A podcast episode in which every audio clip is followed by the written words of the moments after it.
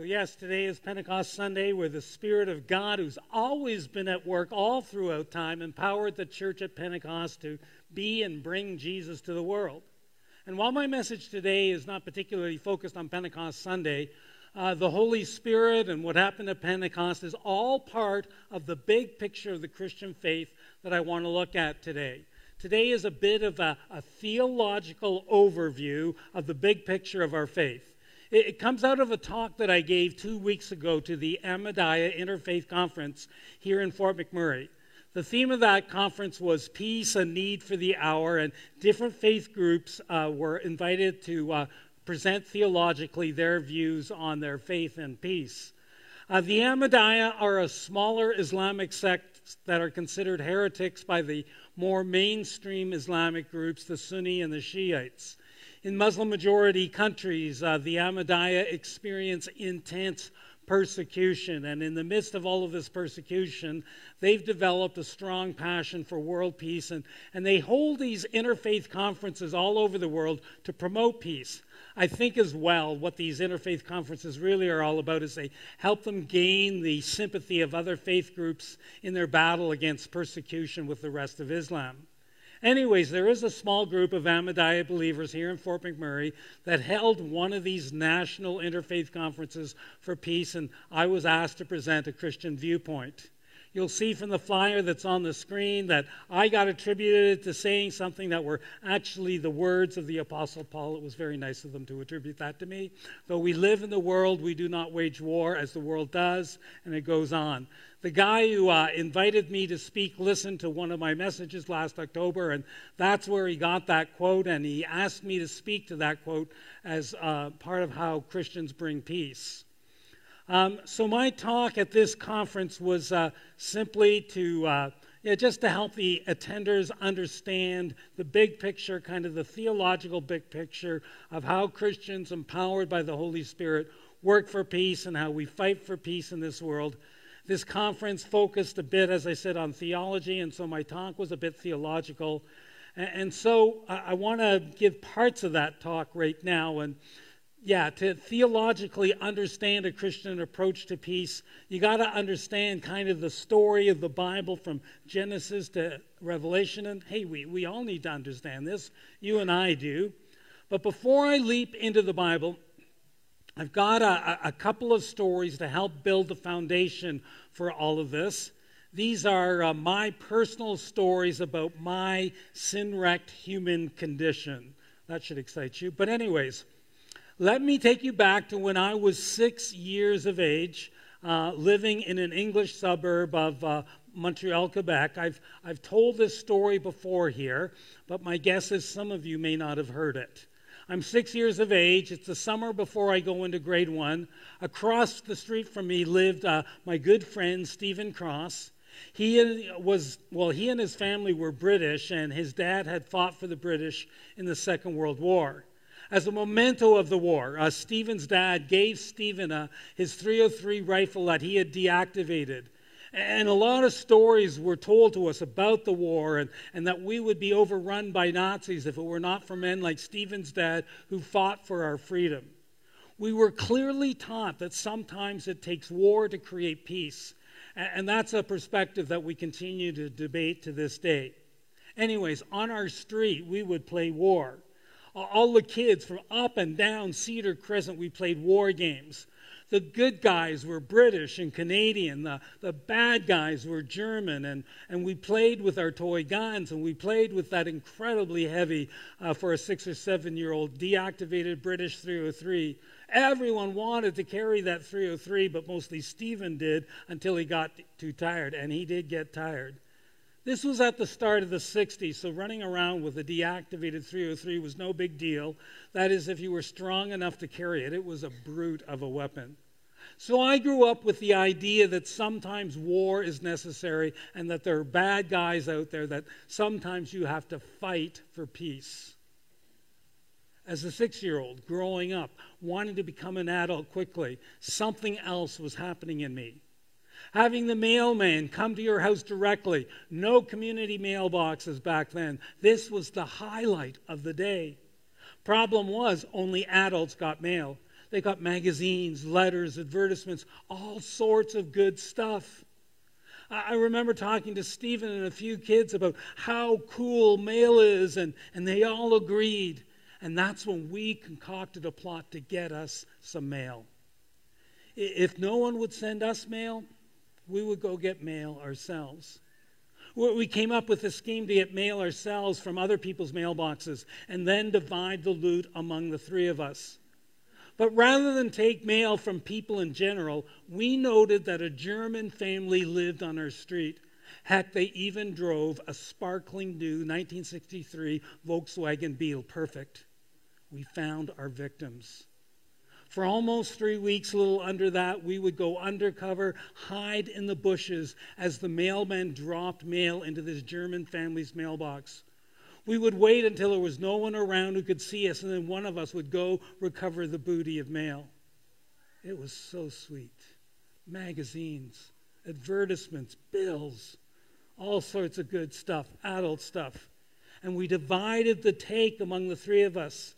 This went on day after day after day. I mean, what else do you do with your summer holidays as a kid?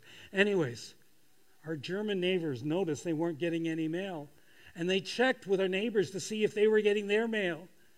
And my friend Stephen, his dad became suspicious and he found a stash of mail. Stephen was in hot water. He spilled it all. Stephen's dad told my dad, My dad executed a search of all my hidden spots and found my stash. I was in big, big trouble. And then my dad and Stephen's dad marched us down to that German family to return their mail and to apologize to them. That was tough. What my and Stephen's dad didn't understand was that they had actually taught us to be anti German. And truth was, people on our street uh, were not all that friendly to that German family simply because they were German. World War II was still a fresh memory on, on my street. Um, the early 60s, the 50s into the early 60s was not an easy time for a German to live in Canada. So, yes, I was a six year old depraved hellion. All right. On New Year's Eve 2017, the front of Fort City Church had some form of bitumen thrown all over the front of our church building uh, and at our church sign in particular. You, you can still see remnants of that to this day. It's been tough to clean out, clean it all out of that porous brick of our building. The purpose was to express displeasure in us as a church because we were sponsoring an Islamic family from Syria to come to Canada as refugees. We had been very public about bringing a family from Syria to Fort McMurray. There was this fear that we might be bringing terrorists into the country. Within a few weeks of that vandalism done to our property, you had the Quebec mosque shooting and then you had President Trump close the U.S. border to Syrians as well as people from several other Middle Eastern countries. The Western world was in the grip of Islamophobia. Yeah, human depravity continued to be on full display. What do I mean? Well, on one hand, we all yearn for peace. But on the other hand, there is something deep within us that is destructive to the peace that we yearn for. Christians understand that this yearning for peace comes from being created in the image of God, a God who is love at the core of who He is, and, and He just yearns that His creation would live at peace with each other, that we would be at peace with each other, and then at peace with God Himself personally. But then there's another side to who we are as human beings. That's all of us, you and me both. This is a key part to the big picture we're looking at this morning, so listen up. While Christians believe that you will never lay eyes on any human being who does not in some way reflect the image of God to this world, we also believe that every single human being is born with a drive to do wrong, a, drive to sin. We, we call it a sin nature that there's a battle going on in every human being between reflecting the values of our good God in this world, while at the same time we are gripped by human depravity, a depravity that is at war with the good in our lives. To understand this Christian worldview, you have to go all the way back to the creation of the world as described in the first book of the Bible, the book of Genesis. We believe God created humankind so that we could each have a personal, eternal relationship with God where we choose to follow and worship God of our own free will. The problem with free will is that we can freely choose to reject God. We don't have to worship God if we don't want to. Um, you don't have to follow God if you don't want to. We can choose to follow His ways or not. But God had absolutely no interest in creating obedient, worshiping robots. He was looking for beings who would freely choose to enter into a loving, honoring, eternal relationship with Him. The Bible also talks about another created order of beings that Christians call angels.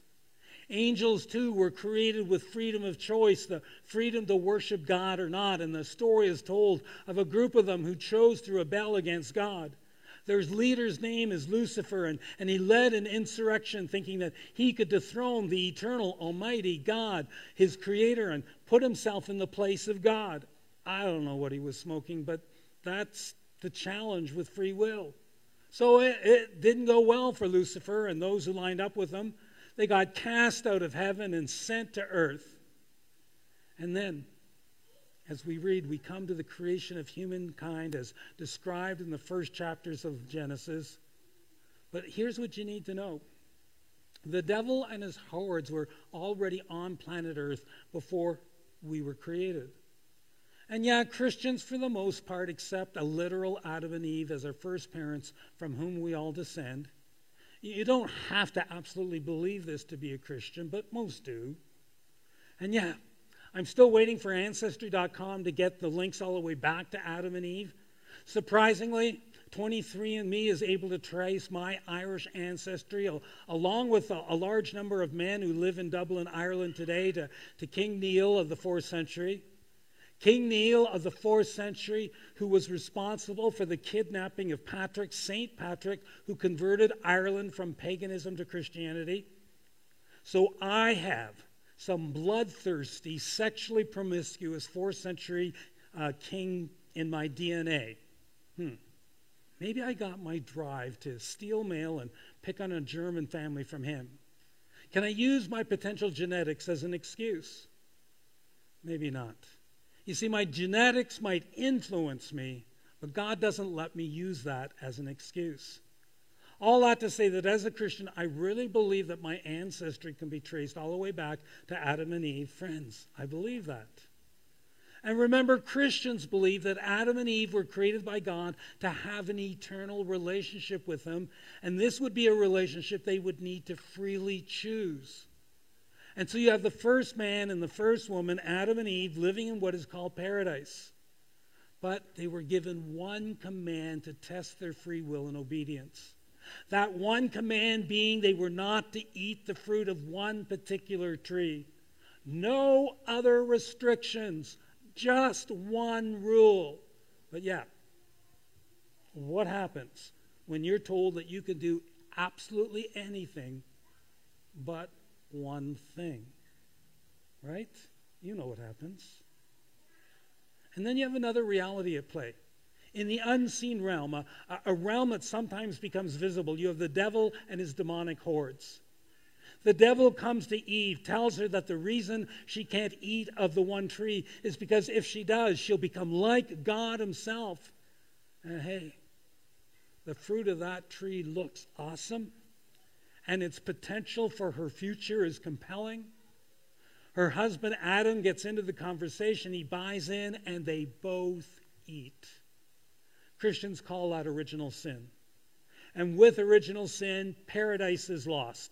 The earth begins to deteriorate. The environment begins its downward descent. Today's environmental crisis comes out of that original sin. Death and disease become a part of the human story. Men begin to dominate women because they are physically stronger. The joy of childbirth for women is full of pain. And then, from Adam and Eve, every human being, and that includes you, every human being inherits a sin nature deeply embedded into the core of our being, giving us that drive, that struggle over doing wrong. You have that sin nature. I mean, who of you has not struggled with the drive to do wrong? That's why you've come to Jesus and asked for his forgiveness and asked for his spirit to fill you and help you. So, on one hand, every single human being is created in the image of God. Let me say it again. There is no human being that you will ever lay eyes on who does not reflect the goodness of God in some way. Not a one. But that image of God in us is corrupted by sin in every single one of us except Jesus. And every single human being, and that includes you and every one of us, we will live our lives wrestling with the power of sin that seeks to dominate our lives and lead us into violence, to addiction, to hate, and on and on and on. And it causes leaders to rise in the world who are corrupt, out for personal gain. And if they can, they will use war and unspeakable violence to get what they want. Political leaders, yes, but others as well. You see that in the Ukraine right now. I mean, more drone bombs uh, dumped on Kiev in the last 24 hours.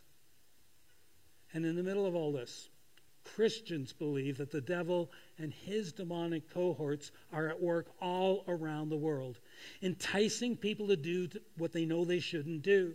Hey, almost 50% of all Canadians believe in the devil. My guess is because many of them have had personal experiences where they just knew that they were experiencing some sort of uh, otherworldly negative influence on their lives. And, and really, many of you have had experiences where the drive to do wrong seems almost otherworldly. And as I read my Bible, yeah, it just might be. But here's the good news none of this caught uh, an all knowing God by surprise. Just after this original sin, as we read in Genesis, we find the first reference to the coming of Jesus Christ. A reference to Jesus Christ, God's divine Son, second person of the Trinity, will come to earth and overcome the work of the evil one and, and pay the price for sin. Your sin, my sin, original sin, sin throughout the ages. Friends, this is a big deal. Let me take you to one of the first prophetic references to the work of Jesus. God is speaking uh, to the devil and to the woman just after the first sin of Adam and Eve, and he says, I will put enmity between your offspring and hers. He will crush your head, and you will strike his heel. This message is a part of our, our growth series right now. So, uh, a little more complex theology now and then. Well, it fits the theme of this series and is just good for us, okay? Just thought I'd remind you as you're hanging in there. I didn't go into so much detail at this conference, but in Genesis 3:15, God tells us that there will be a battle between the woman representing all of humankind and the devil that will go on and on. And by the way, take note that it is the woman who represents humankind and not the man here. So yeah, it's not just the man, but women can represent mankind as well. And the battle uh, talked about here is going strong and will continue to go strong. But who is the he who's going to crush the devil's head? The he is unnamed. Theologians tell us that this is a reference to Jesus. But first, we see that the devil will strike the heel of Jesus, which theologians tell us points to Jesus on the cross. While the devil strikes at Jesus with his death on the cross, the cross and the resurrection ultimately crushes the head of Satan. It's an amazing prophetic verse. And of course, there are all sorts of prophecies about Jesus in the Old Testament. Scholars believe that there could be more than 300 prophecies about Jesus in the Old Testament. This is one of them. And since I was talking to a predominantly Islamic crowd, I, I didn't have time to unpack the complexity uh, of the Christian belief that God is a trinity of three persons Father, Son, and Holy Spirit. That's a, that's a huge issue for them and one we should be able to talk about. But I did say that Christians believe that Jesus, God's divine Son, came to our world to show us how to live, how to love, how to be peacemakers, and then he paid the penalty for sin on the cross as the ultimate sacrifice for sin. And that personal and world peace are only possible because of what Jesus did on the cross. Let's fast forward. Now, because of what Jesus did on the cross, conquering sin and death, there's a promise at the end of the Bible about a new world coming. Let me read from the last book of the Bible. Then I saw a new heaven and a new earth. Look, uh, God's dwelling place is now among the people, and he will dwell with them. They will be his people, and God himself will be with them and be their God. He will wipe every tear from their eyes. There will be no more death, or mourning, or crying, or pain, for the old order of things has passed away. I am making everything new. Christians believe that a new world is coming. And Christians believe that part of our mission today, right now, is to bring the values of this new world, the values of God's kingdom, into this world now as much as we can, empowered by the Spirit of Pentecost. This means that Christians will stand and work for justice and peace. We will stand for health and wholeness. We will live and love like Jesus, seeking the help of the Holy Spirit to do so. Our passion is to bring heaven to earth until it fully comes at the end of the age. That's why uh, Fort City Church, just one church among many, uh, we have brought refugees from both Syria and Ukraine to this city. It's why we throw a party like the car show every year. It's, it's one way of bringing a bit of heaven to earth. That's why the Salvation Army, by the way, with a budget approaching 10 million in Fort McMurray, provides social services worth many times more than that to our city. That's why North Life Baptist has a soup kitchen. That's why Evergreen Community Church has a community garden, or why the Family Christian Center provides free counseling for kids. Or Fort City, in its partnership with Youth with a Mission, provides dinners and a safe place for families at risk every week, or hundreds of lunches to high school students every week. Friends, until Jesus returns and fully establishes heaven on earth, we want to bring more and more of heaven to earth until then. But, friends, it's a battle.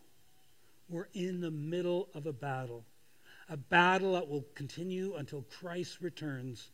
We have to work and fight for peace and justice and happiness for this world. Apostle Paul wrote in the New Testament, this is where that quote comes from For our struggle is not against flesh and blood, but against the rulers, against the authorities, against the powers of this dark world, and against the spiritual forces of evil in the heavenly realms. There is more going on than we can see. We are not just battling with ourselves, but with unseen spiritual forces of evil that, if you do look carefully, you can see at work all over the place. Christians look to Jesus to push back against both our own human depravity and the unseen spiritual forces that incite war and violence and injustice.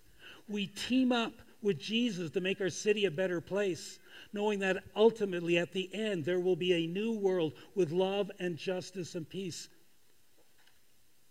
Hey, Christians pray. Our Father in heaven, hallowed be your name.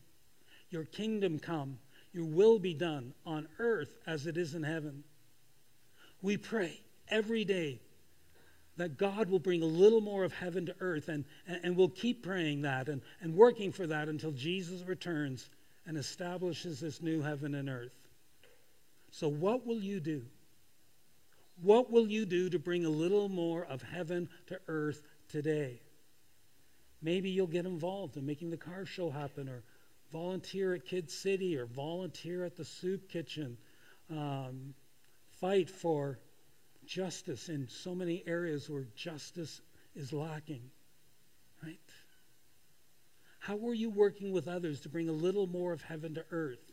And yes, more importantly, what are you doing to, to help people get to know the King of heaven personally, to know Jesus in a life saving, life transforming way?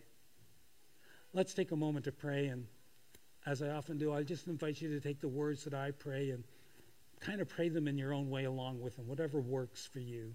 Let's pray. Dear Jesus, I thank you that I know you personally and that you have given me your Holy Spirit to empower me to live and love like you in this world.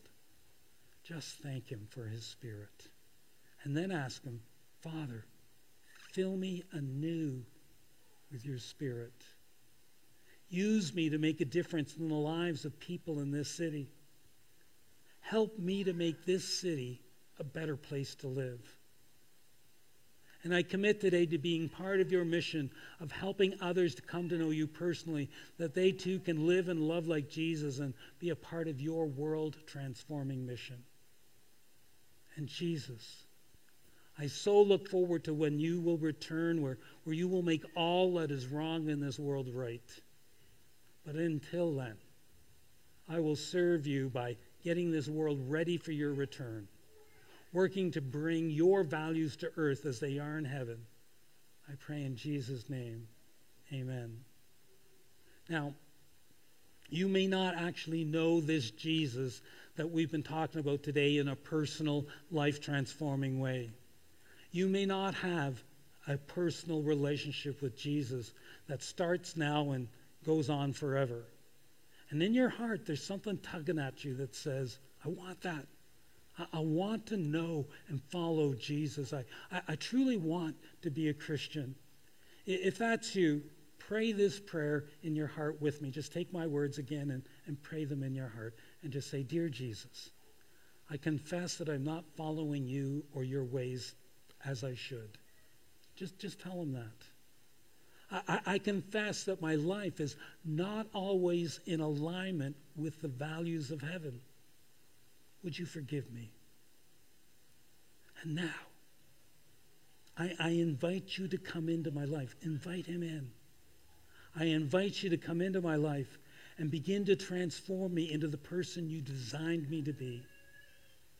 I commit to living for you and your mission in this world. On this Pentecost Sunday, thank you for coming into my life and filling me with your spirit. I pray in Jesus' name. Amen.